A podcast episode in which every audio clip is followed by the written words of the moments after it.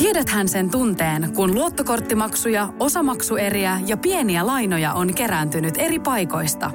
Kysy tarjousta lainojen yhdistämiseksi Resurssbankista.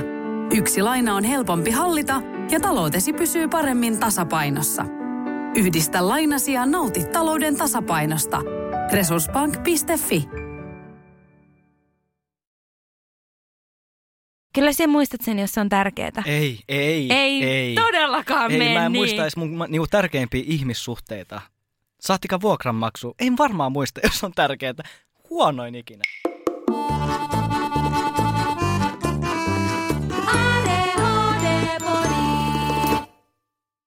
Moikka, mä oon Reetta Ja mi on Ringa. ja tämä on ADHD-podi.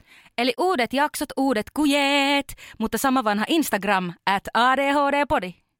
Instassa voit laittaa meille viestiä, palautetta, me kuultais tosi mielellään, minkälaisia ajatuksia nämä jaksot herättää ja jos sulla on jonkinlaisia jaksotoiveita tai muita kommentteja. Mikä homma? No tänään keskustellaan kuule identiteetistä. Meillä on tulossa vieraskin, mutta ennen kuin mennään sinne asti, niin tota, pitäisikö vähän puhua, että tiedätkö mikä on identiteetti? Joo, se on se, joka mulla on hukassa. mun terapeutti sanoo, että mun identiteetti on epävakaa. Sen verran mä tiedän identiteetistä. Onko sun identiteetti sidoksissa sun terapeutin sanomisiin? Hmm, ehkä se kuuluu taudin kuvaan, että, että mä uskon kaiken, mitä mun terapeutti mulle sanoo.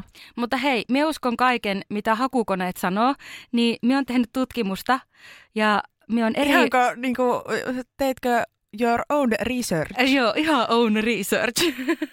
Kato, kyllä yliopistossa oppi. Mutta joo, on eri, erilaisista lähteistä tutkimuksista koonnut tällaista, että ihmistieteissä, kuten psykologiassa, puhutaan yksilön persoonallisesta identiteetistä ja kollektiivisesta identiteetistä. Mutta mitä on ihmistieteet? Onko se niinku, mutta onko eläintieteet ja ihmistieteet? Joo, huomaa, että sieltä on päässyt sinne korkeakouluun. Hei! Burn. Tämä olikin tämmöinen roustausjakso. Kyllä, mutta siis yksinkertaistetusti ehkä niin voisi sanoa, että psykologiassa ja sosiaalitieteissä. Filosofiassa esimerkiksi määritellään ihan pikkasen eri tavalla, mutta en mennä siihen. Kuitenkin tämä persoonallinen ja kollektiivinen identiteetti voi muuttua tai joustaa läpi koko elämän. Tai olla hukassa läpi koko elämän, vähän niin kuin meikä Mimmillä. Ja identiteetit muodostuu sosiaalisista suhteista, biologisista ominaisuuksista, kokemuksista, elämäntapahtumista ja arvoista. Ja nämä ovat sidoksissa kulttuurisiin ja yhteiskunnallisiin konteksteihin, eli yhteyksiin.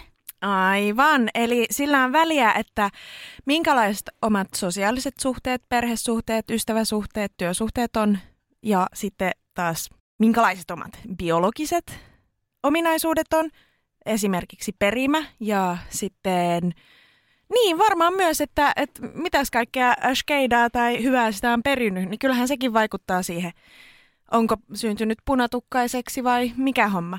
No joo, tässä puhutaan itse asiassa ehkä nyt enemmän just tästä yksilön persoonallisesta identiteetistä. Se sisältää yksilön erityispiirteet ja niihin lukeutuu sukupuoli, ikä, kansalaisuus ja kulttuuritausta, siviilisääty sekä yhteiskunnallinen asema, eli tämä sun lempijuttu. Mm-mm. Lisäksi tähän persoonalliseen identiteettiin kuuluu minäkäsitys, ja se taas on subjektiivinen kokemus itsestä ja niistä yksilöllisistä ominaisuuksista, sekä siitä, millaisena ihminen pitää itseään ja mitkä asiat hän kokee tärkeäksi. Ai ai. Mitä sinä koet tärkeäksi? Mun koiran. Joo. Ja, ja nukkumisen. Ja, ja levon ja palautumisen. Tiedätkö, kun nykyään puhutaan just siitä, että se puhelin on semmoinen jatke ihmisyyttä, niin onko sinun koira jatke sinun identiteettiä? Oh, kyllä se aika paha. Kyllä se taitaa vähän olla jo. Ja tosiaan tämä persoonallinen identiteettikin voi muuttua ajan saatossa. Eli sulla voi olla joku toinen koira siellä sitten myöhemmin identiteetin jatkena, mutta se voi vaihella myös kontekstin ja sosiaalisen ja kulttuurisen ympäristön mukaan.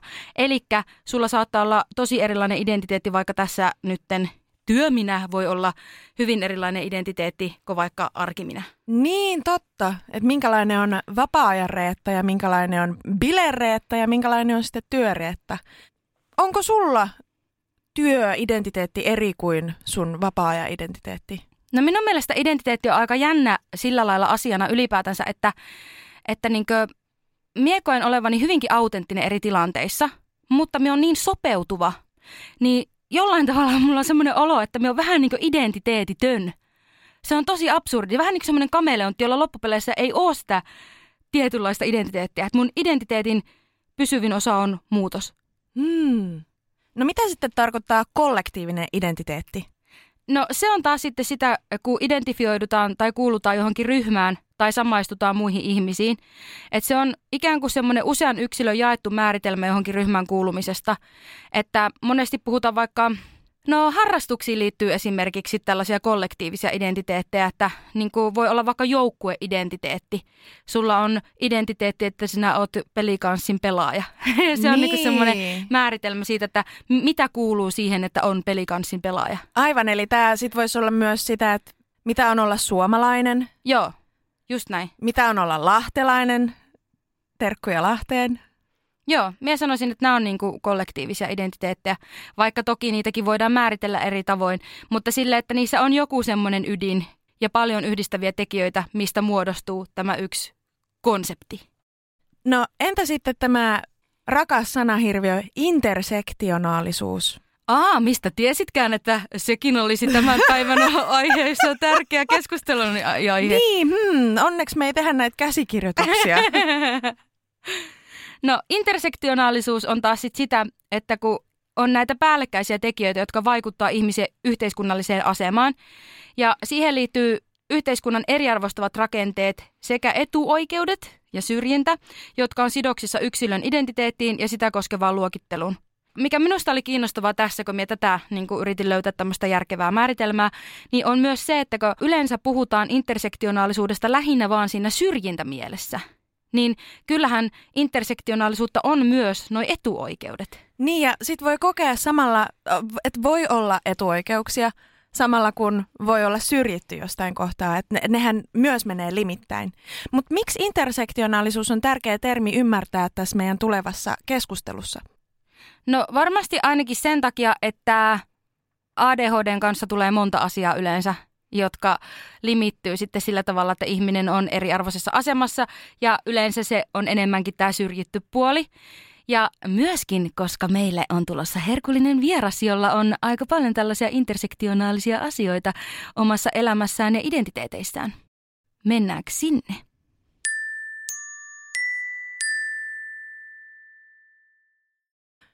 Benjamin on transmies ja hänellä on ADHD ja Turette-diagnoosit, jotka hän on saanut aikuisiällä. Tervetuloa studioon Benjamin. Kiitos. Tänään juttu lentää varmaan vähän laidasta laitaan, mutta tämmöinen löyhä teema on identiteetti, koska sulla on tosi monta juttua, mitkä määrittää varmasti sitä kokemusta omasta itsestään. Ainakin jo nämä kolme edellä mainittua, niin on semmoisia ei ehkä tyypillisiä juttuja, mitä jokaisella ihmisellä on. Vai miten se itse koet tämän asian?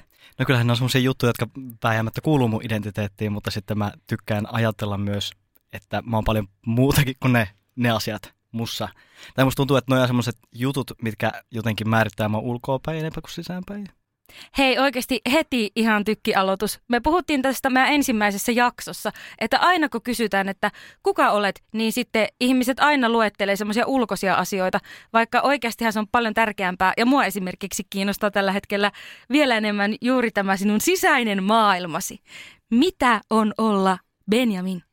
No toihan sitten hirveän hyvä kysymys. Mä heti lähden tähän, nyt mä rupean pohtimaan. Koska kun mä mietin, että mä en haluaisi tulla välttämättä niin kuin tai mä en haluaisi tulla esille noiden identiteettien kautta pelkästään, sit, mutta mä rupesin miettimään, että no miten mä muuten tulisin. Sitten mulla tulee heti mieleen just työidentiteetti, että mä oon fysioterapeutti ja mä oon hieroja ja ne on jotenkin tärkeät osat mua ja mun identiteettiä, koska ne on mun ammattiidentiteetti. Mutta onko mä mun ammattiidentiteetti? Niin, niin. Ja sitten tässä on nämä mun niinku, tavallaan yksityiselämän jutut, joiden kautta mä sit en halua identifioitua, mutta sitten ne kuitenkin on jotenkin tosi vahvasti osa mua ja osa mun menneisyyttä ja osa sitä, että miten mä kuulun jotenkin tähän yhteiskuntaan. Hirveän hyvä kysymys. Sitten mä haluaisin jotenkin identifioitua sen kautta, että, että no joo, että mä oon, mä oon veli, mä oon kumppani, mä oon mielenkiintoinen tyyppi, tietysti? Ja ne oli aika hyviä. Me tykkäsin näistä viimeisistä, mutta me tykkäsin kyllä myös niistä muista, koska kuitenkin niin kuin, ei minusta silti voi vähätellä myöskään sitä vaikka ammattiidentiteettiä, koska kyllä mulla ainakin ammattiidentiteetti on myös tosi suuri osa sitä, että kuka mie oon, koska se vaikuttaa tosi paljon siihen, että miten minä näen maailmaa ja miten minä katson sitä. Ja usein ammattiidentiteetti, varsinkin meidän sukupolvella, on myös itse valittu asia, jolloin se on periaatteessa aika suuri osa sitä identiteettiä, kuka minä olen ja mitä minä teen suurimman osan päivästä noin niin kuin arkena. Sä oot saanut aikuisiellä molemmat nepsydiagnoosit. Miten se on vaikuttanut siihen, että miten sä näet itsesi? No onhan se vaikuttanut ihan hirveästi sen takia, että no mä lähden nyt taas sen koulun kautta, koska mä oon saanut myös niiden opintojen kautta tavallaan sen diagnoosin. Mä menin ammattikorkeakouluun vähän vahingossa. Ja tota, mä en pärjännyt siellä niin ollenkaan alkuun, koska mä en jaksanut istua paikallaan niissä luentosaleissa. Ja tosiaan, kun mä en ole opiskellut koskaan aikaisemmin, niin mä vähän niin järkytyin siitä. Menin uliseen terveydenhoitajalle, oli näin, sullahan siis varmaan on ADHD, ja mä näin, eikä oo. Ja sitten mä menin sitä kautta niihin tota, tutkimuksiin, ja sitten yhtäkkiä sainkin tietää, että mulla on ADHD ja Turette, jota mä en niin kuin ollut tavallaan olettanut. Et, ja sitten kun mä rupesin ottaa noista asioista selvää tiedollisesti, niin sitten mä tajusin, että hetken, että mä en olekaan tyhmä ja huono, tai kaikki perus, mitä kaikki ADHD aina sanoo ja laiska ja mitä näitä on. Mä oikeastaan mä oon tosi fiksu, että mulla on vaan niinku niitä semmoisia saavutettavuushaasteita, joissa tämmöisissä kouluinstituutioissa tai töissä, just sen niinku uupumisen ja aistiylisuormituksen takia, ja toki myös sen takia, että on sitten niitä tik-oireita, että mun pitää jatkuvasti miettiä sitä, että mä en niinku tikkaa jossain luennolla Minkälaista sulle sun turette on? Minkälaisia on sun tikit? Mulla tulee tikkejä sekä motorisesti että vokaalisesti, että, että se voi olla niin kuin nykimistä kasvoissa tai jossain käsissä tai jaloissa, mutta sitten se voi olla myös sitä, että mä yhtäkkiä lyön itteeni päähän, se on mun lemppari. ja sitten tota, kans tota, mä saatan yhtäkkiä mennä kyykkyyn. Tai sitten mä heitän jotenkin kättä tonne taakse ja sitten ne tavallaan vokaaliset tikit voi olla jotain, no mitä tahansa sanoja, yleensä rumia samo- sanoja, se on aika hirveätä. tai sitten tota, jotain äänähdyksiä, suuääniä, mitä tahansa tällaista. Mullahan on ollut niitä siis aina, tai niin, kuin niin nuoresta pienestä asti, kun mä muistan, mutta sitten kun en ole kiinnittänyt siihen mitään huomioon, koska en, mä niin välttämättä edes huomaa sitä itse, että se on vähän sellaista, että niin kuin silmiä räpyttelee kiinni tai suupeili nyki. Ja sitten jos on tullut niin kuin jotain semmoisia stressaavampia vaiheita elämässä, sitten ne on yhtäkkiä niin kuin lähtenyt vaan tosi paljon voimistuu. Ja sitten ihmiset on silleen, että mitä sä teet, ja mä sanoin, että en mä tiedä, mitä mä teen. Että mulla vaan käy tätä. Mutta sitten mielenkiintoinen juttu, että kun mä aloitin nämä testot, tosiaan transmies testosteronihoito, niin sitten ne tikoireet voimistu siis aika paljon. Samoin kuin ADHD, nämä kaikki motoriset oireet. Että kun mulla on se hyperaktiivinen tyyppi, mun on ollut aina vaikea olla paikallaan, mutta mä oon kuitenkin pystynyt siihen jotenkuten sillä hinnalla toki, että sit vireystä laskee hirveästi. Mutta sitten mä en enää pystynyt siihen. Ja sitten meni sille hormonipolin lääkäri silleen, että mitäs tää on? Ja sitten hän oli vaan, että no, että testosteroni voimistaa niitä niin ominaisuuksia, jota, jota sussa jo on. Missä vaiheessa sä oot saanut diagnoosin verrattuna, missä vaiheessa sulla on alkanut hormonihoito? Kauhean hyvä kysymys. Milloinhan mä oon aloittanut hormonit? Mutta ne on ollut siinä järjestyksessä, että ensin tuli nämä nepsydiagnoosit ja sitten vasta... Eikö mä oon saanut ensin ne hormonit ja sen Aa. jälkeen vasta nepsydiagnoosit? Aa, eli toisin Aivan. sanoen, oliko se just sitten niin kuin osittain sekin tavallaan, piti mennä just näin, koska sitten löydettiin nämä nepsydiagnoosit, koska sussa olevat asiat voimistui. Tavallaan niin kuin tulit enemmän itseksesi periaatteessa. Ja mä uskon, että se menee just näin, koska siis mun mihinkään ADHD-oireisiin ei ole kiinnitetty mitään huomiota siis aikaisemmin. Tunnistatko nyt, että sulla on ollut niitä kuitenkin? Joo, joo. Tälleen taaksepäin, joo. Mutta sitten mulla on myös ollut se, että, että mulla on ollut hirveä piilottelu niissä oireissa ja mä oon halunnut tulla jotenkin nähdyksi semmoisen kilttinä ja hyvin suoriutuvana, joka ei sitten ole välttämättä aina mennyt hirveän hyvin, mutta tota, että se on ehkä näkynyt enemmän silleen mun niin kuin, ihmissuhteissa jotenkin silleen piilotetusti. Että just jotkut, jotkut mun kavereiden vanhemmat on silleen, että, että mä en saa mennä johonkin synttäreille sen takia, että mä oon liian vilkas, mutta ei mitkään opettajat ole jotenkin kiinnittänyt siihen mitään huomioon. Onko se sitten vaikuttanut se, että sut on kohdattu silloin aikaisemmin sosiaalisesti naisena? No siis mä itse luulen, että joo. Ja sitten varsinkin tämä niinku, jotenkin muutos tämän jälkeen, että kun mä katson mun tuttuja ystäviä, joilla on niinku, tosi selkeitä ADHD-oireita tai vaikka perheenjäseniä, ja sitten katson itteeni aikaisemmin, että miten mut on jotenkin kohdattu, ja sitten on ajateltu vaan, että toi on tämmöinen herkkis, tai toi on jotenkin vaikea nyt keskittyä, tai jotenkin toi on vähän tommonen, mutta se vähän tommonen on sitten miessukupuolen jotenkin yliaktiivisuutta. En mä tiedä, musta tuntuu, että, että ne oireet vaan nähtiin yhtäkkiä, se oli outoa. Musta tämä hormonaalinen puoli on siitä kiinnostavaa, että Hedelmällinen estrogeeni, sehän siis lievittää oireita. Minkä takia ihmiset, jotka menstruoi, niin silloin kun hedelmällinen estrogeeni piikkaa, mikä on ovulaatio kuukautiskierrossa, niin se laskee mitä lähemmäs mennään kuukautisia. Ja, ja joillakin ADHD-henkilöillä, jotka menstruoi, niin PMS voi olla siis ihan hirviömäinen aika, koska silloin niin kuin mikään ei suojaa, että et, et ne oireet voi olla tosi voimakkaita silloin. Niin tämä käy, käy järkeen myös hormonaalisesti, että koska sulla on alkanut testosteronihoito. Eli myöskin se, että estrogeeni ei enää vaikuta sun kehossa sillä tavalla. Mm. Niin, niin tämä on ehkä vähän mun mutuilua. Minkälaisia ne ylivilkkausoireet oli siinä vaiheessa, kun sulla alkoi hormonihoito? Niin mikä, mikä oli niinku se ensimmäinen kumma juttu, mihin sä kiinnitit huomiota? Vai levisikö kaikki käsiin kerralla? No tavallaan, kun eihän ne ollut mitään uusia juttuja, mutta vaan ne jutut, mitkä niinku oli jo, niin voimistu tosi paljon. Mä en ole ikinä missään tilassa valinnut istua missään muualla kuin oven vieressä sen takia, että mulla on aina ollut semmoinen olo, että mun täytyy jossain vaiheessa nousta ylös, ja kun mä nousen ylös, niin mä en voi häiritä muita, joten mä istun oven vieressä, että mä pääsen ulos. Ja sitten mä huomasin sen testojen aloittamisen jälkeen, sit kun annos oli sen verran suuri, että se alkoi oikeasti jo tuntua jossain, niin, niin että et mä en vaan voinut istua, ja mä niinku yhtäkkiä nousen ylös, enkä mä niinku tajuu sitä. Ja sitten just joku lehtori tai opettaja tulee, että täällä on nyt näköjään vähän levoton tunnelma. En ikinä sille jotenkin kohdista sitä siihen henkilöön tai muuhun ainakaan mun tilanteessa, mutta just silleen, että, että sitä niin ruvettiin noteraa ulkopuolella, mä hitto, että eihän mä voi tehdä näin ammattikorkeassa. Ja sitten mä rupesin vaan lähteä pois sieltä luennoilta. Toki sitten oma alan takia on ihan hyvä, koska siellähän sitten meillä oli näin, no eihän pitäisikään istua kauhean pitkään ja aikoja paikallaan kerrallaan ja sitten nosti aina kaikki tietoajan välein. Oliko se sitten nuorempana myös enemmän jollain tavalla pään sisästä? Että onko se mahdollista, että niin kuin sä sanoit, että ne oireet alkoi korostumaan niiden hoitojen jälkeen, niin voiko se myös olla, että se on ihan konkreettisesti ollut fyysisempää se sun oireilu? Kyllä mä siis, joo. No sehän selittää tälleen niin kuin jos ulkopuolelta miettii asiaa. Miten sitten se turetteoireilu? Oliko siinä muutosta? Siinä tapahtui muutos, mutta sitä mä en niin suoraan liitä siihen testosteroniin sen takia, että mulla oli muuten vain stressaava elämäntilanne siinä vaiheessa, kun se vaan niin yhtäkkiä räjähti käsiin. Että se oli semmoista piilevää oireilua, jota sille ei kukaan ulkopuolinen niin välttämättä nähnyt tai tunnistanut, enkä itsekään. Ja sitten se vaan yhtäkkiä meni siihen, että mä rupesin heittelemään vahingosta tavaroita se oli aika iso ero, ja mä totta kai säikähin sitä, että vaikka se mun terveydenhoitaja siellä koulussa oli näin, että sulla on ADHD, niin se oli niinku se turette-epäily, joka mut vei sinne neuropsykan polille, ja sitten oli silleen, että sulla on varmaan nämä molemmat, ja sitten en mä siinäkään vaiheessa kuunnellut vielä mitään. Eihän mä ollut silloinkaan, kun mä olin saanut diagnoosit, että mä olin, ei nää, ei, ei mulla ole mitään tällaisia. Sitten mä koitin lääkitystä, niin se, oho, Taisi olla sittenkin.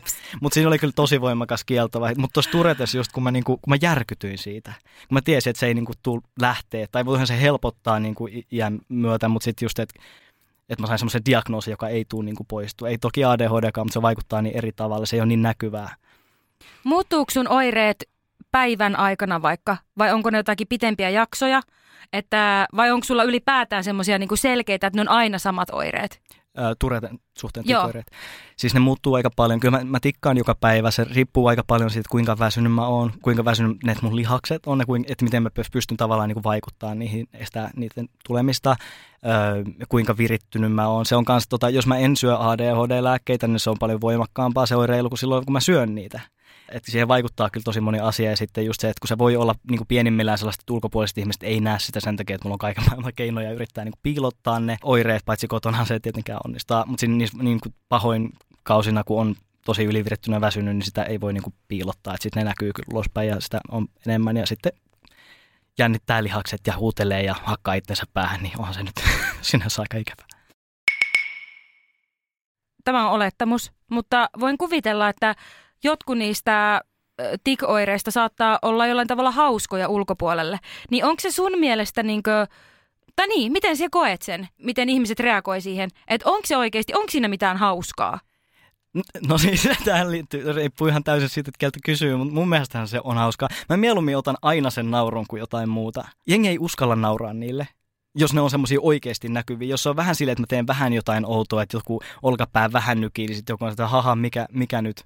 Mutta sitten jos se huomaa, että se oikeasti, että mä teen jotain toistuvasti ja mua, niin, niin sitten ei sitä niinku uskalleta sanoa, mitä enemmän on semmoisia kohtaamisia joidenkin niinku tuttujen kanssa tai kavereiden kanssa, jos ne on ollut silleen, että ne naurahti ja sitten niillä tuli paha mieli siitä, että ne nauroo, koska tämä on varmasti vaikeaa jne. Ja sitten mä olin silleen, että mieluummin naurakaa kuin ette nauraa.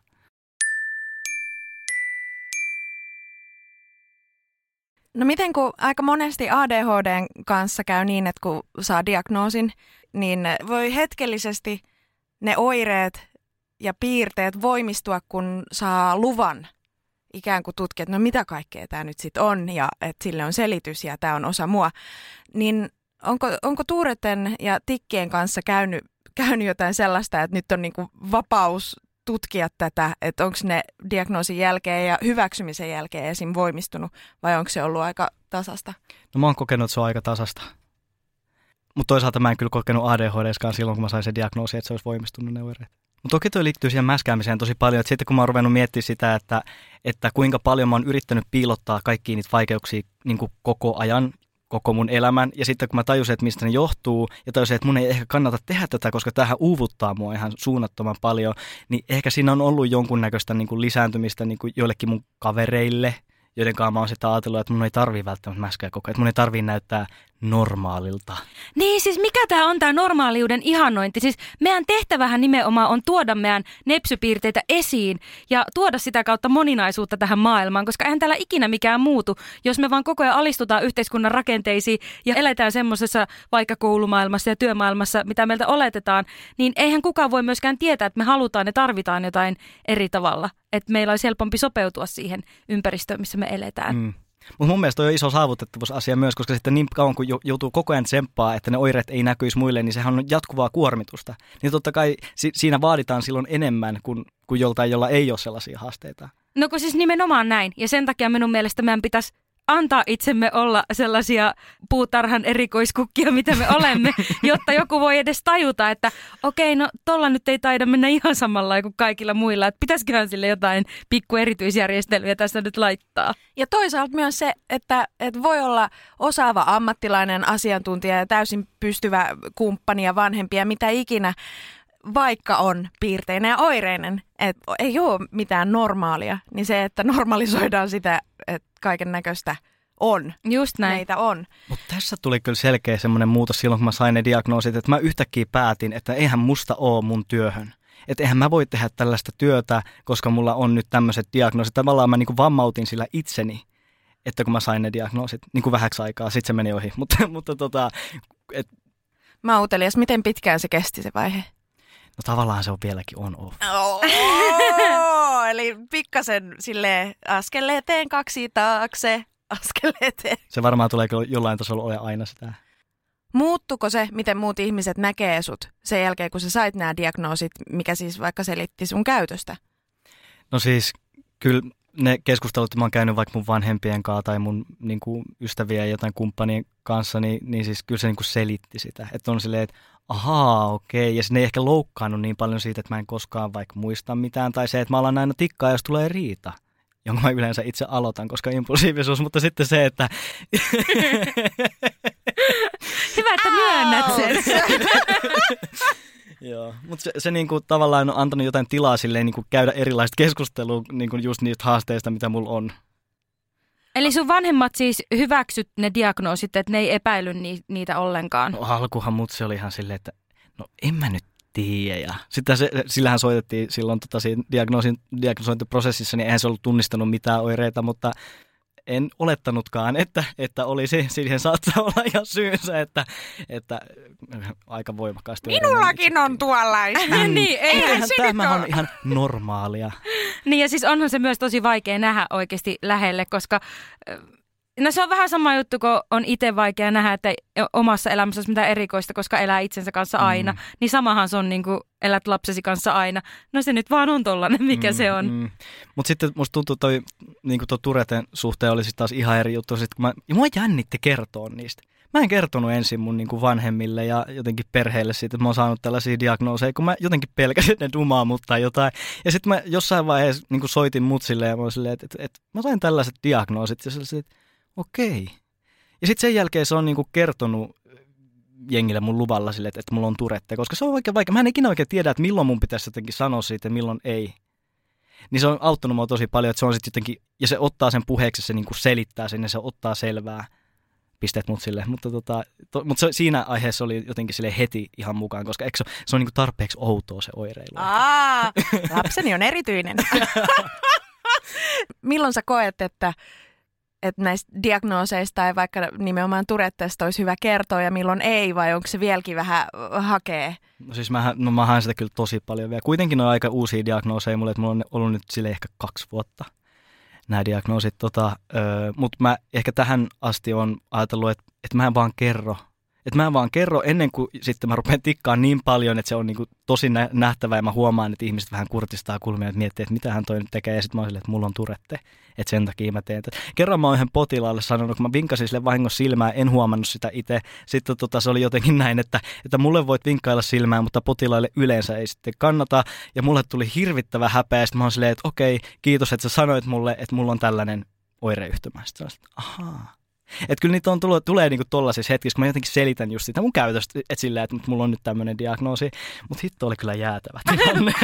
just mietin, että tämä on varmaan niitä hetkiä, joilla ei saisi nauraa, mutta ei voi olla miettimättä tuota. Mä niin kuin, sun ilmet. toi on varmaan toi on niin, kuin niin loistava, tai toi on semmoinen niin kuin pakko et, etsiä niin jotkut nautintokohat omasta diagnoosista, niin toi on kyllä hyvä sille, että kuinka mässyjä ja hämmentäviä kohtaamisia voi saada ihmisen kanssa aikaa. Niin onhan siinä myös jotain niin kuin omalla tavalla mahtavaa. Mm. Mutta kyllä mietin vielä sitä niin kuin kertomisjuttua, että jos mun pitäisi niin kuin tapaa ihan uusia ihmisiä, jotain kavereiden kavereita tai sitten mennä johonkin treffeille, niin se on ihan hirveetä. Missä vaiheessa mun kuuluisi kertoa? Koska sitten, jos se on niin kuin ihan tosi outoa ja uutta sille niin kuin vastapuolelle, niin mä oon tätä pyörittänyt nyt jonkun aikaa mun päässä, että mi- missä vaiheessa jotenkin kuuluisi tai pitäisi kertoa. Mulla on ehdotus. Kerro. Se jatkossa linkkaa tämän podcast-jakson. Aika Kova. hyvä. Sillä, äh, haluatko tuntea mut, baby? Tiedäthän sen tunteen, kun katsot keittiötäsi ja se kaipaisi remonttia. Tai pihassa seisova auto tekisi mieli vaihtaa uuteen. Me Resurssbankissa ymmärrämme ihmisten arkea ja autamme pitämään talouden tasapainossa silloin, kun tarvitset rahoitusta. Nyt jo yli 6 miljoonaa pohjoismaista resursasiakasta luottaa meihin – Tutustu sinäkin ja hae lainaa. Resurssbank.fi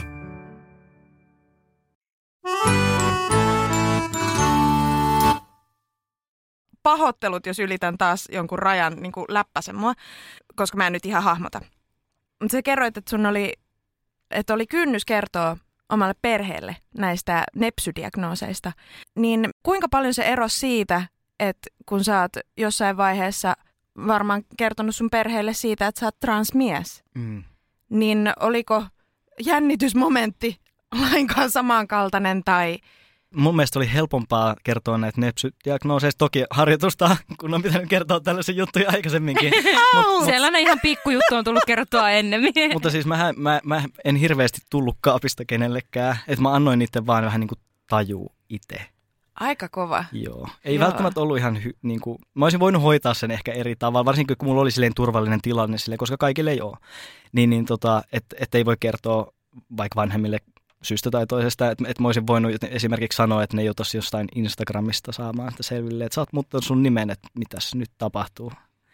Oliko siinä joku muutos sitten sun vaikka vanhempien tai perheen osalta, että ajatteliko ne sua eri tavalla, sitten kun sä lähit siihen prosessiin – Transprosessi. Niin. No siis onhan niillä ollut niin kuin ihan yhtä lailla semmoinen uuden, uudelleen, identiteetin uudelleen rakentaminen siinä itsensä kannalta, mutta myös mun kannalta sen jälkeen, koska niiden pitää yhtäkkiä miettiä mua ihan jossain toisessa niin kuin sosiaalisessa roolissa. Tämä on tavallaan niin hassua niin kuin yksilön puhua tästä, koska se, se sisäinen kokemus on aina ihan sama. Siis eihän se sinänsä muutu mihinkään, että sitten vaan tajuu, että, että, että, niin kuin, että, aa, että tätä tämä tarkoittaa ja tämän takia koko ajan tuntuu pahalta, että kun, kun muu maailma ei jotenkin kohtaa itseen, niin kuin itse kokee. Ja sitten menee itseen päin ja yrittää jotenkin silleen saada sitä korjattua. Ja sitten muut ihmiset jotenkin on ihan kuin sä olisit toinen ihminen. Vaikka sä oot se sama ihminen koko ajan, mutta ne joutuu tekemään yhtäkkiä työtä sen eteen, tunnetyötä ja ajatustyötä sen eteen, että kuka toi ihminen oikeasti on ja kuka mä vaan oletan, että se on. Minkä ikäisenä sulla alkoi se tota, hormonihoidot esimerkiksi? Tai oikeastaan ehkä ei edes hoidot ole olennainen osa, vaan se tietoisuus itsellä, koska sulla tuli, että, että no minä kyllä koen ja identifioidun mieheksi. Mulla se tuli ehkä, olisiko mulla 16? 16 tai 17. Se tuli vähän sitä kautta, että tota, yksi mun kaveri opetti mulle sanan trans ja mä olin, että okei. Okay. Ja sitten se opetti mulle, mitä se tarkoittaa ja opetti mulle niin kuin tätä. Sitten sit mä olin vaan, että no, mulla on ollut toinen vaihe mutta se meni ohi. Mä en tiedä, mikä tämäkin oli. Mä kielsin sen niin kuin tosi kovaa. Ja sitten joskus mä olin vaan, istuin bussissa ja olin silleen, että ei hitsi. Että et olisi ehkä jotain muuta kuin vaihe. Että et, et, tuohan on siis niin kuin ihan täysin se mun kokemus niin kuin koko ajan. Mutta sitten mä en, niin kuin, mä en halunnut olla trans, musta oli hirveästi trans- ja homofobiaa. Ja sen niin kuin käsittelemiseen meni o, niin kuin pitkä aika. Ja se on siis varmaan ikuisesti jatkuva prosessi, mutta, tota, mutta se kyllä siis vaikeutti tätä prosessia tosi paljon. Mitkä oli niitä asioita, mitkä saisut lähtemään siihen prosessiin, että sinä haluat tulla itseksesi? Se oli vähän semmoinen juttu, että sitten kun mä olin niinku tajunnut sen, että mä oon trans, niin ei siinä ollut oikein mitään mä en kokenut, että siinä olisi mitään muita vaihtoehtoja, kun se on kuitenkin niin kuin, se niin kuin oma identiteetti, vai varsinkin rakentuu nuorelle ihmiselle niin kuin paljon sen varaa, että, että miten muut reagoi niin kuin suhun tai muhun. Niin et, eihän niitä voi niin kuin, tavallaan erottaa toisestaan, mutta mä mietin sitä, että miksi mä lähdin jotenkin siihen sukupuolen korjausprosessiin, niin että se oli vähän vähän silleen, että niin kuin ratkaisu johonkin ongelmaan, joka on aina ollut. Sitten mä olin silleen, että no, mulla on ollut huono olla sellaisessa kehossa ja sosiaalisessa asemassa, missä mä oon niin kuin ollut koko mun lapsuuden ja nuoruuden, että no mä voin koittaa tällaista, että mä voin mennä siihen tutkimusprosessiin, joka on muuten pitkä ja kivinen, niin tota, ja sitten jos ne lääkärit on sitä mieltä, että tästä voisi olla mulle jotain hyötyä, niin mä voin koittaa, että onko siitä mulle jotain hyötyä, koska ei mikään muu keino ei tavallaan niin kuin kerro sitä mulle. Mie itse henkilökohtaisesti en ole ikinä kokenut olevani tyypillinen tyttö tai nainen. Ja se ei ole millään tavalla ollut iso osa minun identiteettiä, että minut on saatettu kohdata jotenkin sille, että minä olen vilkas tyttö tai vääränlainen tyttö ja monia sellaisia asioita, mitä me kuulen transmiesten puhuvan omasta sukupuolestaan, niin kuin mitä he ovat ennen olleet, niin että he ei ole kokeneet samaistuvansa siihen niin kuin mitä ajatellaan naiseudesta tai tyttöydestä. Mutta siellä sanoit maagiset taikasanat tuolla, että niin kuin jotenkin rivien välistä luettuna ja oli siellä ehkä konkreettisestikin sanoit, että sulla tuntui niin kuin väärältä tai että se ei tuntunut oikealta olla se. Koska mulla kuitenkaan niin kuin ei ole semmoinen kokemus, että minä olisin väärässä kehossa. Mulla on semmoinen kokemus, että sosiaalisesti tyttöys ja naiseus vaan on ahdettu jotenkin semmoiseen tietynlaiseen kontekstiin, jota se ei välttämättä ole. Koska minun mielestä tyttö ja nainen voi olla vilkas ja voi olla rämäpäinen ja kaikkea sellaisia asioita, mitä niin kuin monesti pidetään maskuliinisina tai miehisinä ja poikamaisina piirteinä.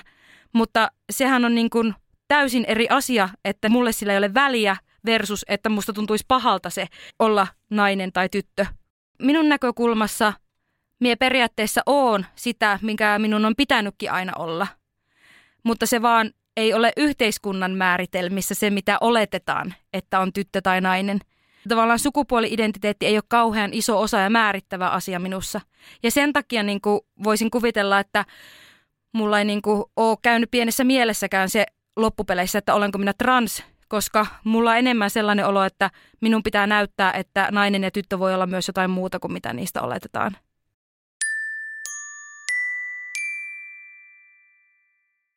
Siete tosi fyysisiä ammatteja, joissa ollaan koko ajan tekemisissä oman ja toisten kehojen kanssa.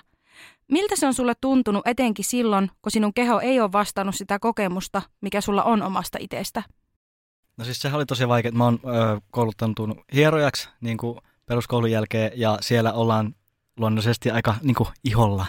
Ja se oli mulle tosi vaikeaa. Siis mä olin aivan pihalla siis koko sen koulutuksen ajan, koska siellä piti olla vähissä vaatteissa.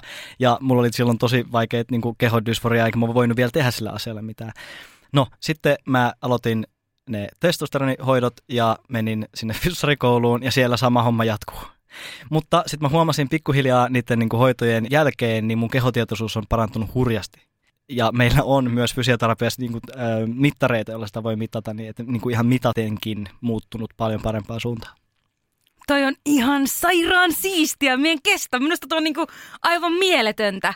Siis tämä on niin kuin ihmisen psykofyysisyys. Se on, no tietenkin maistuu tälleen sirkusartistille, mutta miten sä oot itse kokenut sen kokonaisvaltaisuuden? Miten sinun elämä oikeastaan niin muuttui? Kun kaikki nämä tuli yhteen? Onpa muuten tosi huono kysymys, mutta mitä sulle tulee mieleen tästä minun sönkötyksestä? No, no nämä on vaikeat sen takia, että just kun nämä on, jos mä otan kaksi vertailukohta, mä otan jonkun aikaisemman elämän ja mun nykyisen elämän, niin sitten mun on helppo vertailla niitä sen takia, että no aikaisemmassa elämässä oli tietynlaisia haasteita, joita ei enää niin kuin ole sen takia, että kehodysforia on niin hyvin hoidossa tai se sosiaalinen dysforia on niin hyvin hoidossa, niin on tavallaan helpompi elää ja osallistua ja tehdä niitä juttuja, joita muutenkin haluaa tehdä, kun sitten ennen sitä niin kuin transprosessia, niin se kehodysforia rajoitti hirveästi sitä, että mitä mä halusin tai pystyin tehdä sen takia, että oli jatkuvasti sellainen ahistus päällä. Ja niin kuin vapauttanut siihen semmoisen muuhun elämään kuin murehtimiseen.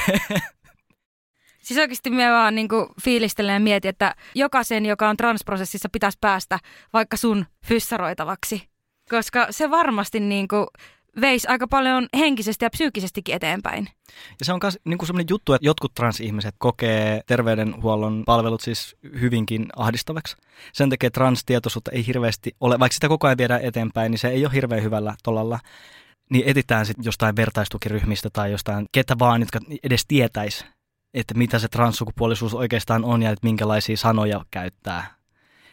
Tai että kunnioittaisi edes sitä valittua nimeä, jos ei se ole vielä vaihdettu jotenkin juridisesti tai jotain, niin kyllä, kyllähän niitä etsitään kauheasti. Ja mä ymmärrän, koska silloin, kun, että kyllähän mäkin mieluummin valitsisin jonkun, joka on perillä, kuin jonkun, joka ei ole perillä, vaikka ei yleensä ihmiset koskaan tarkoita mitään pahaa, mutta se kuitenkin on semmoinen niin toiseuttava juttu koko ajan muistaa jotenkin, että minä olen erilainen, kun ei se mun kokemus ole se, että mä oon erilainen, kun mä vaan oon ihminen ihmisten joukossa, en mä muista, että se transsukupuolisuus on jotenkin omituista ja erilaista sen takia, että se vaan on se minä, jonka mä opettelen tässä hyväksyä, kun mä julkisesti oon trans toi just, että sitä kokemusasiantuntijuutta ei voi väheksyä. Se voi olla tosi tärkeää semmoiselle ihmiselle, joka siinä prosessissa on. Se haluaa tulla nähdyksi ja kuulluksi ja myös samalla ei tarvi, niinkö, no se to, toimii itse asiassa myös vaikka ADHD-diagnoosi. Sun ei tarvi selittää tavallaan perusasioita. Vaikka meidän tässä kolmestaan, kun me puhutaan, niin meillä on jo tietynlainen tiedostus, koska me ollaan eletty aina niin kuin näiden asioiden kanssa. Niin onhan se nyt helpompaa lähteä keskustelemaan. Tulee heti semmoinen tietynlainen yhteenkuuluvuuden tunne ja joku, onko se nyt tämmöinen kollektiivinen identiteetti jopa silleen niin kuin me ADHD-ihmiset, vaikka niitä onkin erilaisia, niin se tuo jonkunnäköisen lähtötason ja ymmärryksen siihen heti ja sitten päästään ehkä syvemmälle yhdessä, niin minä voisin kuvitella, että transprosessissa oleva ihminen voisi haluta jonkun, joka ymmärtää lähtökohtaisesti jo monia asioita oman kokemuksensa kautta. Mm. Musta on aika siistiä, että sun äiti on ottanut asiakseen informoida ja valistaa ihmisiä, joita hän kohtaa. Päteekö tämä lähinnä perhepiirissä vai, vai onko silleen, että sä lähdet illanviettoon äidin kanssa ja oot sille siinä vaiheessa, kun alkaa mikä ikinä se on se tikki, joka... Onko sulla semmoisia ilotikkejä? On. Siis ihan mikä tahansa oh! vireystilan nousu. Siis oli se tavallaan joku silleen vaikea tunne, joku viha tai suru, josta, josta jotenkin vireystila muuttuu, mutta siis myös ja etenkin innostus Wow! Saanko mä kysyä, minkälaisia, onko siellä jotenkin vielä tyypillisiä erilaisia tikkejä? No se on vähän paha sanoa. Ne silleen vähän vaihtelee, että tikit ja sitten tikkisarjat myös. Tikit voi tulla silleen sarjassa, että ne tulee aina samalla tavalla, samat tikit tavallaan niin kuin putkeen. Mutta ei ne hirveästi siis muutu. Mä ehkä kiroilen enemmän silloin, kun mä oon vihainen ja sitten kun mä oon iloinen, niin se saattaa olla just jotain viheltelyä tai huudahtelua. Niin lähteekö mutsi sinne illanviettoon, niin sit voi aina siinä vaiheessa, kun alkaa tämä, tuota, mikä ikinä se ilotikki onkaan, niin sit sä voit aina kääntää mutsin siinä vaiheessa seuruetta kohti. Ja no niin, ja siitä lähtee. Voisi hyvin laittaakin. Musta se olisi jotenkin siistiä. Erotakseen tik-oireet semmoisesta ADHD-impulsiivisesta vapautuneesta käytöksestä? Se on erilaista. Tikoireisiin liittyy semmoinen niin kuin latautuneisuuden tunne. Se tuntuu vähän kuin kutittaisi jotenkin lihaksista. ja se, se on semmoista, niin tuntuu, että jotain niin kuin voimaa latautuu ja sitten se on vaan niin kuin pakko päästää irti. Mulla liittyy tähän niin kuin ADHD sit myös sitä, että jos mä innostun, mä saatan hypätä ilmaan, joka ei sitten ole mutta, tota, mutta se on niin kuin erilaista itse koen, että se ADHD, se liittyvä niin kuin liikehdintä on just silleen, siihen ei liity semmoista pakottavaa tunnetta, kun sitten taas siihen tikoireisiin liittyy. Okei, tosi kiinnostavaa, koska mulla on, lapsena varsinkin ollut tosi paljon sellaisia pakonomaisia asioita, mitä me on tehnyt. Me en ole ikinä ajatellut, enkä edelleenkään ajattele oikeastaan, että ne olisi mitenkään tikoireita, mutta tuo oli todella hyvä kuvaus, mitä siellä kuvasit nimenomaan tikoireista, että siihen tulee semmoinen lataus. Ja me muistan vielä, niin kuin, minkälaisia juttuja mulla on ollut pienenä ja mitä me on tehnyt. Ja sitten me on ehkä jopa ajatellut, että se on enemmänkin niin kuin ADHDta, joka purkautuu OCDnä, että se on pakko tehdä tietyllä tavalla. Me saatoin vaikka huutaa tosi usein, au, au, au, au, ja se oli aina se sama. Ja sitten se tuli jotenkin se, että me en voinut sille mitään. Ja sitten me tein jotain tietynlaisia liikkeitä, semmoista me, me demonstroin tämän teille, tämä ei varmaan kuulu tai tuuta, mutta me tein aina, mulla oli pakko vaan niinku, yhtäkkiä mä olin vaan, Ja siis kaikki tällaisia, niin kuin, ja niitä oli paljon, mutta mie koen, että ne on just ADHDta. Ja siksi minusta on jotenkin tosi kiinnostavaa toi, että, että ne ei ollut tavallaan mullakaan, ei ne ollut aina miellyttäviä tai semmoisia, mitä mä olisin halunnut tehdä. Mun isoimpia haasteita ADHDn on se paikallaan pysyminen ja sitten kun pitäisi jotenkin olla ammattilainen ja jotain. Ja sitten niin istuu paikallaan ja on kauheata. Miksi pitäisi olla ammattilaisena paikallaan? En tykkää tosta. Niin, ja sitten kun mä yritän istua paikallaan, niin siis sehän ekan 30 sekunnin jälkeen alkaa tuntua aivan hirveältä. Niin sitten se alkaa rakentua se tunne tavallaan, että, että se, niin kuin, siinä on jotain niin kuin samanlaista ja päällekkäistä, mutta toisaalta myöskin sitten, kun mun vireistelyllä alkaa nousea, kun rupeaa ärsyttää, kun mun pitää olla paikallaan, niin sitten rupeaa tulee se tunne, että kohta rupeaa tikkaa ja sitten mun tavallaan on liikuttava, jotta mä en rupeaisi tikkaa, jotta se mun vireystila pysyy jotenkin niin kuin siedettävänä. Niin onhan se siis silleen kuitenkin kontrolloidumpaa ehkä. Mm. Me on just jalan naputtaja tai pöydän naputtaja, niin kyllä minä niin kuin tiedostan, että minä en pysty olemaan paikallaan, jolloin minä teen jotain, mikä ikinä onkin se, millä minä saan purettua sitä, jotta mulle ei tule niitä. Niin kuin, tai, tai että siinä ehkä onkin se ero, että minä pystyn estämään sen, että ne ei ole niin kuin ihan täysin pakonomaisia. Ja voisin ainakin kuvitella, että se on jotenkin tietosta, koska mulla on vähentynyt nämä tämmöiset, mitä mulla lapsuudessa on ollut. Sitten me tein tosi paljon silleen, en tiedä onko tätäkään demonstroinut ennen podissa, mutta me yhtä aikaa teen kielellä näin, sitten lyön hampaat yhteen ja sitten sanon mm. Ja sitten sit luen mm, mm, mm. Mie tein tosi paljon tota lapsena. Mulla niinku vanhemmakin alkoi siitä sanomaan, että, että niinku lopeta toi, mutta en pystynyt siihen. Mutta, tai jotenkin ainakin minun aivorakenteet on tässä hienosti muuttuneet ja nykyään pystyn hallitsemaan niitä. Mutta siis tikoeräthän lapsilla on tosi niin kuin yleisiä, varsinkin ADHD-lapsilla. Että voihan se olla, että ne on ollut tikoireita, jotka on vaan sitten niin kuin jäänyt pois. No niin, eli vähän niin kuin sama juttu kuin neurokirjo. Ihmisillä on piirteitä, mutta jos ei ole diagnoosiasti niin kuin esimerkiksi en koe millään tavalla, että mulla olisi mitään turetteja. Niin, niin ja voihan tikoireita olla niin muutenkin kuin turetessa. No just se on näin, niin tämä vaka- oireiden Niin, ei, mutta, ei, kun, niin, samahan ADHD, niin kuin Ringa sanoo, että ADHD-diagnoosia saa, ellei siitä ole haittaa. Niin, no niin, joo, mä ymmärsin sut väärin. Joo, niin, niin, joo. joo. näin. Niin samalla tavalla Turette, Turette-diagnoosin saa silloin, kun siitä on ihan oikeasti haittaa. Että, että neurokirjo on kuitenkin, nämä, nämä menee niin kuin jostain kohtaa päällekkäin, niin kuten sanoit, ADHD voi ilmetä tikoireilua, mutta sitten sit jos se ei haittaa, niin ei välttämättä ole tarpeen hakea Turette-diagnoosia. Onko sulla vaihtunut kaveripiirit erilaisten muutosten myötä elämässä? Joko tämän transprosessin tai sitten diagnoosien myötä? No siis ei välttämättä. Mulla on, mulla on sellainen kaveriporukka, jonka kanssa mä oon ollut siis pyörinyt ihan siitä asti, kun me ollaan ollut niin kuin ala-asteella, että se on pysynyt. Toki sit mulla on hirveästi kavereita, mutta se ei ole kyllä mitenkään selkeästi liittynyt näihin niin kuin prosesseihin. Wow. Kyllä mä välillä, ja varsinkin näiden niin kuin nepsyjuttujen kanssa, mä haen niin kuin vertaistukea, silloin mä pyörin enemmän ihmisten kanssa, joilla on nepsyjuttuja. Mutta tota, ei se sit niinku, ei se ole hirveästi vaikuttanut siihen, että keiden kanssa mä jotenkin pyörin. Onko ne sun kaverit sitten sanonut siitä, että niiden on vaikea kohdata näitä muutoksia, jotka ei periaatteessa oikeastaan ole edes muutoksia sussa? Ei, ei, ei, ei kellään ole. Siis mulla on ollut yksi tuttu, joka on ollut vähän, että, että mä en fiilaa transihmisiä. Ja sitten sit me ei oltu enää kavereita sen jälkeen. Mutta joo, ei, ei mulla, on, mulla ei ollut semmoisia niinku ystäviä tai kavereita, jotka, joille se olisi ollut joku ongelma. Ja hyvä niin, mä oon varmaan valinnut kaverini oikein siinä No todellakin. No niin, kuten tässä on jo todettu monta kertaa, niin se on transmies, jolla on ADHD ja Turetten syndrooma.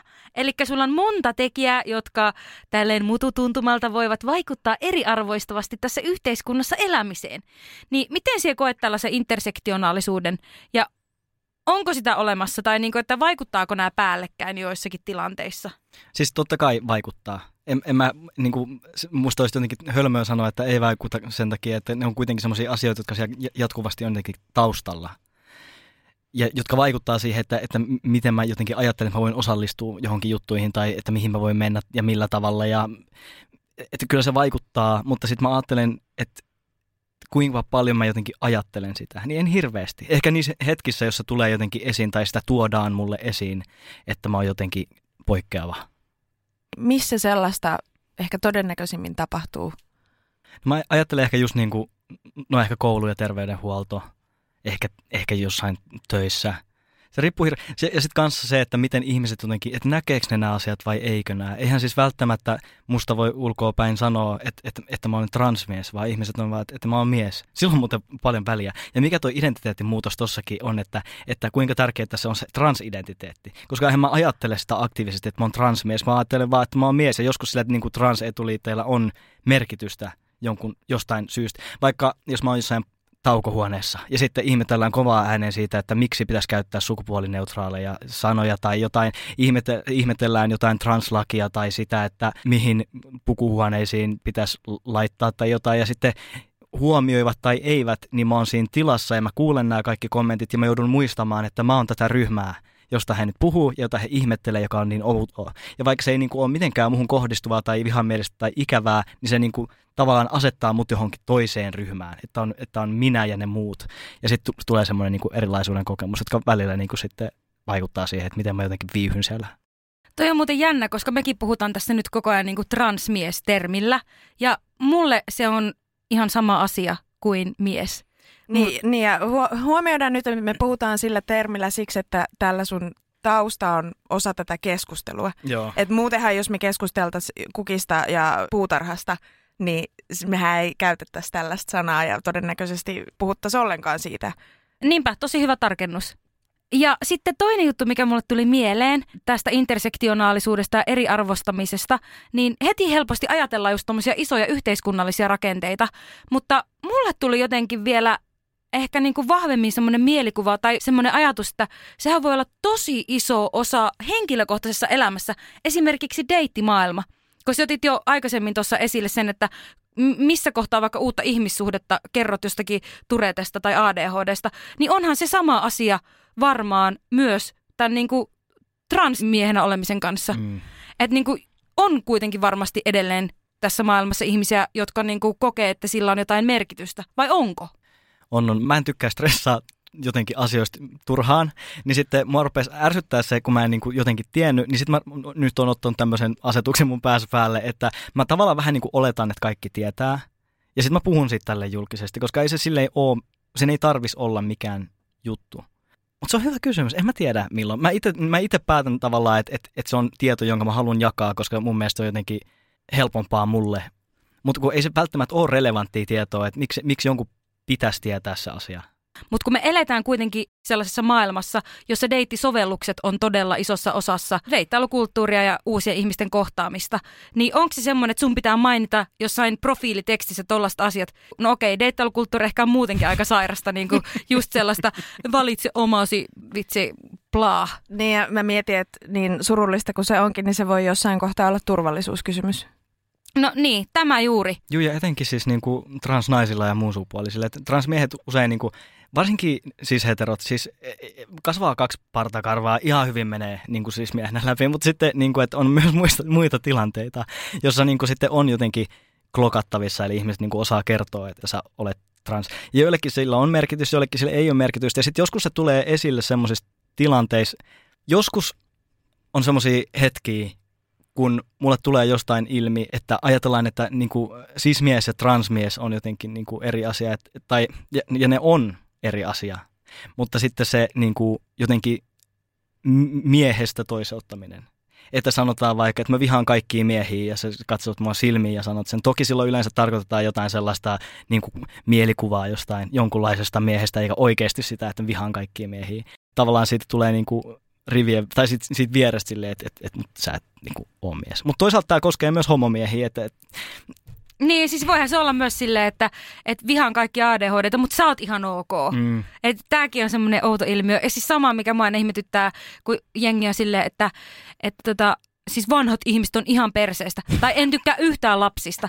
Siis mit, mitä ihmeen ihmisryhmiä, joita voi mukaan luokitella joksikin, niin kuin olisi kaikki jotain geneeristä massaa. Sillä niin kuin maailman pienimpiä asioita loppupeleissä ihmisessä niin kuin tommoset. Se on ihan sama silleen, mm, olet ruskeatukkainen tai olet vaaleatukkainen. Sille vähän, ei nyt voi sanoa, että ketä kiinnostaa, mutta periaatteessa ketä kiinnostaa. Ne on niin kuin tosi olemattomia juttuja. Mutta tämä on ehkä semmoinen niin kuin jostain nyt vedetty vaan. Musta tuntuu, että niin kuin just ADHD, että nepsit jotenkin sille ei, ei välitä siitä niin paljon Mä en tiedä mikä, ehkä se on joku semmoinen laatikoiden puuttuminen, että sä pääset ei niin voimakkaasti jotenkin identifioi johonkin niin kuin tietty, tiettyjen kategorioiden mukaan. Mutta se on vain mun kokemus, mutta sitten jotenkin musta tuntuu, että se ei ole niin vaikeaa niin kuin ymmärtää. Tämä on itse asiassa ihan tutkittu juttu, että erityisesti kellä autismin kirjoa, että sukupuoli-identiteetti on hyvin joustava ja moninainen, että siellä mm. ei ole sitä binääriä välttämättä monillekaan kovin selvästi. Niin ja varmaan muutenkin, kun itsekin kokee paljon sellaisia erinäköisiä ennakkoluuloja ja asenteita ja muuta, niin sitten ehkä osaa myös olla empaattinen. Ja sitten vielä se, että ainakin itsellä on mun identiteetin rakentavin perusta on se, että minä tajuan, että mun identiteetti on koko ajan muuttuva. Mun on hirveän vaikea määritellä yleensä itseäni, että kuka minä on. Mikä on sellainen polttava aihe, mistä sä haluaisit puhua?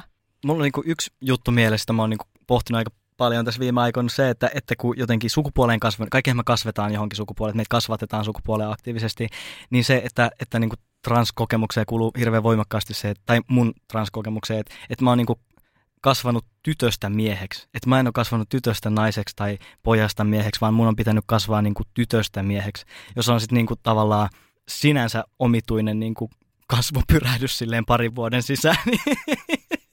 Aika iso. Niin kuin, ja sitten se vaikuttaa ihan kauheasti, että kuitenkin kun ihmiset jatkuvasti tulkitsee sukupuolta ja jotenkin niin kuin, käyttäytyy jonkun sukupuolen niin kuin, sukupuolinormien mukaan, kohdataan ihmisiä jatkuvasti. Ja sitten kun se kohtaaminen niin kuin, muuttuu sen niin kuin, pikkuhiljaa sen mukaan, että, että tämän niin kuin, transprosessin vaiheen mukaan, niin se on ollut tosi outoa ja se on kyllä mu, niin kuin muovannut aika paljon sitä identiteettiä. Sitten tähän liittyy myös, niin kuin, myös niin kuin seksuaali-identiteetti sillä tavalla, että, että nyt jos mä kävelen käsi kädessä jonkun miehen kanssa ulkona, niin sitten me ollaan homoparia ja meille huudellaan.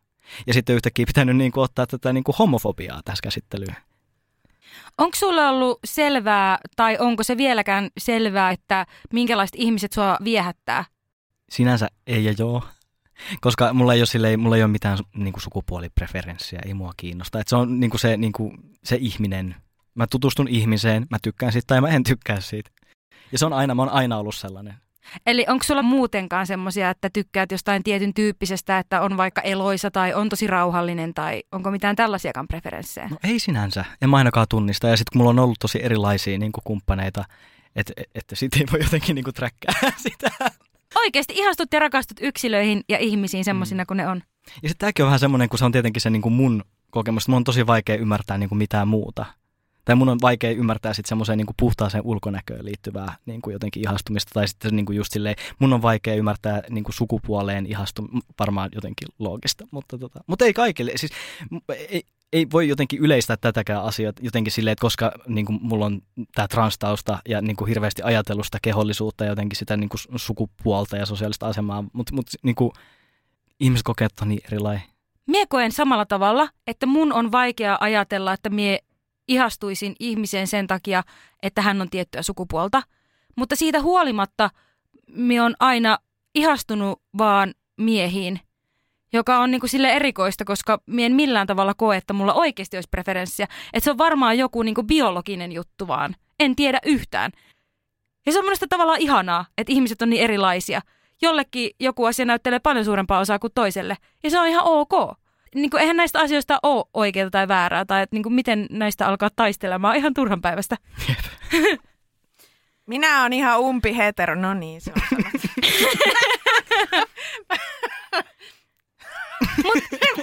Oikein, mä ehkä mä vähän vaan halusin vitsailla tässä. Mutta mun mielestä vitsit on aina ihan hyvä. Mutta siis oikeasti, niin kuin just tääkin, että tämähän on tavallaan identiteettikysymys. Että siellä koet olevasi täysin hetero. Umpi. Niin, umpi hetero. Niin, umpimielinen hetero. Kaikki nyt varmasti tunnistaa Reeton tästä.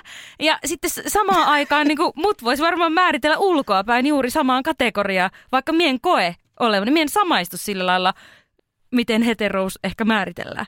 Toki Vaik- myös siis kaikkiahan oletetaan heteroiksi ulkopuolelta. Mm. No sekin on kyllä Lähes totta. kaikkia. No mutta aika... Niin, niin joo, ellei se, se oletusarvo on aina Niin, ellei sitä tuo jotenkin oikein ylikorostaen esille. Sekin on muuttunut nykymaailmassa, ei enää pysty edes. Ennenhän siis oli jotain selkeitä juttuja, joku oh, korvakoru tietyssä korvassa, niin se tuot esille jotain asiaa tai näin. Mutta siis nykypäivänä viimeksi, viime kesänä mulla oli siis töissä semmoinen tilanne, jossa potilas ulkona tuli siis niin kuin just tästä korvakoruasiasta, että, että sulla on tollaset, niin kuin tossa korvas korvakoru, että mitä sä oot oikein miehessä? Se tuli, nousi ylös ja tuli mun naaman eteen. se olit sille, hei mä oon Z-sukupolvea. Sitten mä vaan katsoin sitä niin kuin silmiä ja mä olisin, mitä sä nyt haluut? Mä olin siis vaan hämmentynyt. Mä olin joskus vähän hidas sosiaalisesti, mä tajusin sen vasta jälkikäteen, että se uhkaili mua, mutta sitten sit se vaan istui alas. Se oli upea hetki. Mä loukkaannuin kanssa jälkikäteen vasta. Tästäkö sä oletit? Tähän loppuun minä haluan kysyä, että onko sulla jotakin semmoista vinkkiä ihmisille, jotka kohtaa, no esimerkiksi vaikka sinut, ja jos sulla on tosi paljon tikoireita, ja he ymmärrä, että mitä ne on, niin miten tulisi kohdata? Saako niistä kysyä, vai pitääkö leikkiä, ettei huomaa, vai mikä on semmoinen kohtelias tapa kohdata ja ot- tai ottaa asia esille? No, jos mut näkisi nyt jossain bussissa, ja on muuta tapahtunut monta kertaa, että mä tikkaan bussissa jotenkin tosi paljon, se on hirveetä, mutta tota, niin ei kannata leikkiä, että se ihminen ei ole siinä. Tämä siis koskee myös muitakin kaikkia siis näkyviä vammoja. Et, et kato vaan päin ihan samalla kuin niinku muitakin ihmisiä. Sitten jos tuntuu siltä, että, että tämä ihminen nyt jostain syystä on jotenkin vaarassa, niin sä voit kysyä, että, että hei, tarviiko jotain. Mutta sitten toisaalta yleensä se ei ole niinku vieraan ihmisen paikka kysyä, että se on niinku, ei näistä välttämättä, niinku, ei näihin tarvi ottaa mitään kantaa. Ihmisillä on kaiken näköisiä juttuja, kun ne tuolla liikkuu paikasta toiseen, eikä ne, niinku, ei se tavallaan ei se, miksi se on sun asia, jos sä kävelet ohi? Ihan samanlaisia ihmisiä olemme kaikki. Entä mikä on semmoinen kohta ihmissuhteessa, jos no joku on vaikka kuunnellut tämän jakson ja tietää, että se on trans, niin missä kohtaa on ok, että he kysyy sulta asiasta? No multahan saa kysyä milloin vaan. No Tässä onko... on nyt lupa, paitsi töissä. Töissä ei saa puhua siitä. Mä en jaksa kuunnella. Mulla on töissä työasiat. ja sitten mä voin puhua näistä niin kuin harrastuksenomaisesti. Ja mutta me haluan sanoa myös kuuntelijoille semmoisen pikku vinkin noin niin ylipäätään, että aina voi kysyä suoraan, mutta myöskin älä loukkaannu, jos toinen sanoo, että hän ei halua puhua siitä. Joo, ja sitten tuossa transasiassa niin ihan yleisesti, niin ei, ei ole ikinä semmoista tilannetta, jossa, jossa olisi jotenkin järkevää kysyä, että onko sä trans. Se ei ole ikinä sen niin kuin kysyjän asia koskaan, ellei se ole joku lääkäri ja sitten sillä on jotain väliä just, just jonkun sisäelinasioiden kanssa. Mutta sitten niin kuin, että jos, jos on epäilys, että joku on trans, niin anna olla.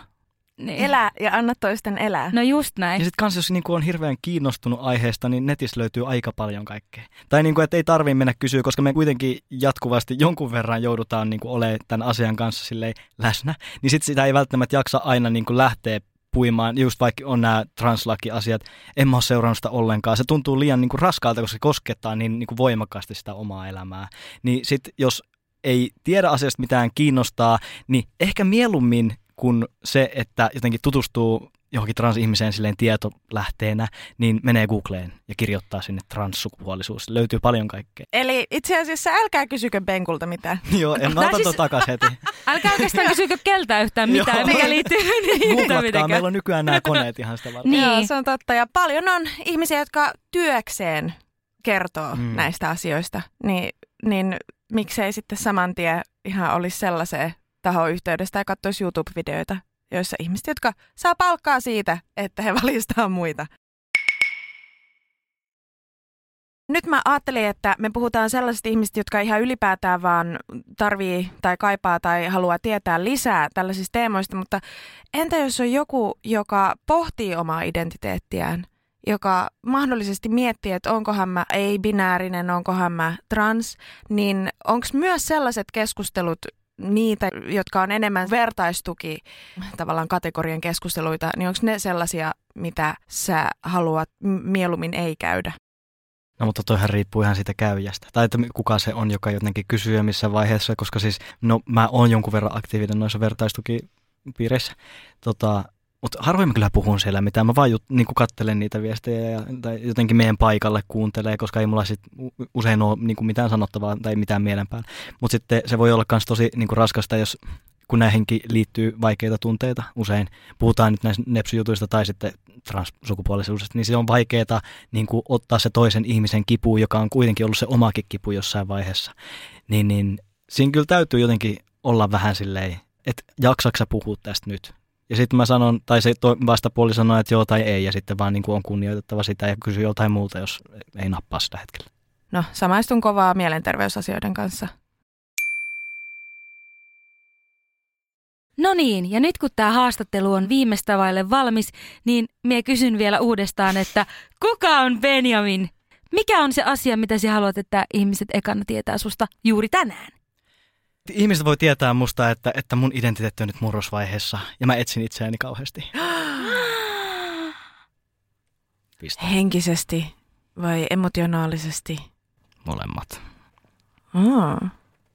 Onko sulla myös identiteettinä, että sä oot hyvä tyyppi ja aivan mahtava ja hauska? Totta kai. Helposti lähestyttävä ja komea ja karismaattinen. No, nämä on kaikki niitä, millä minä olisin sinua kuvannut. Ota itsellesi vaan käyttöön.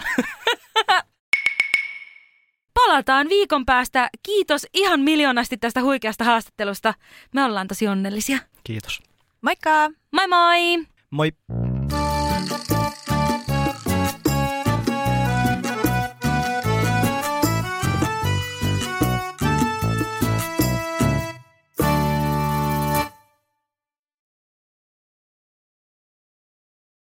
Onko sinulle kertynyt luottokorttimaksuja, osamaksueriä tai pieniä lainoja? Kysy tarjousta lainojesi yhdistämiseksi Resurssbankista. Yksi laina on helpompi hallita, etkä maksa päällekkäisiä kuluja. Resurssbank.fi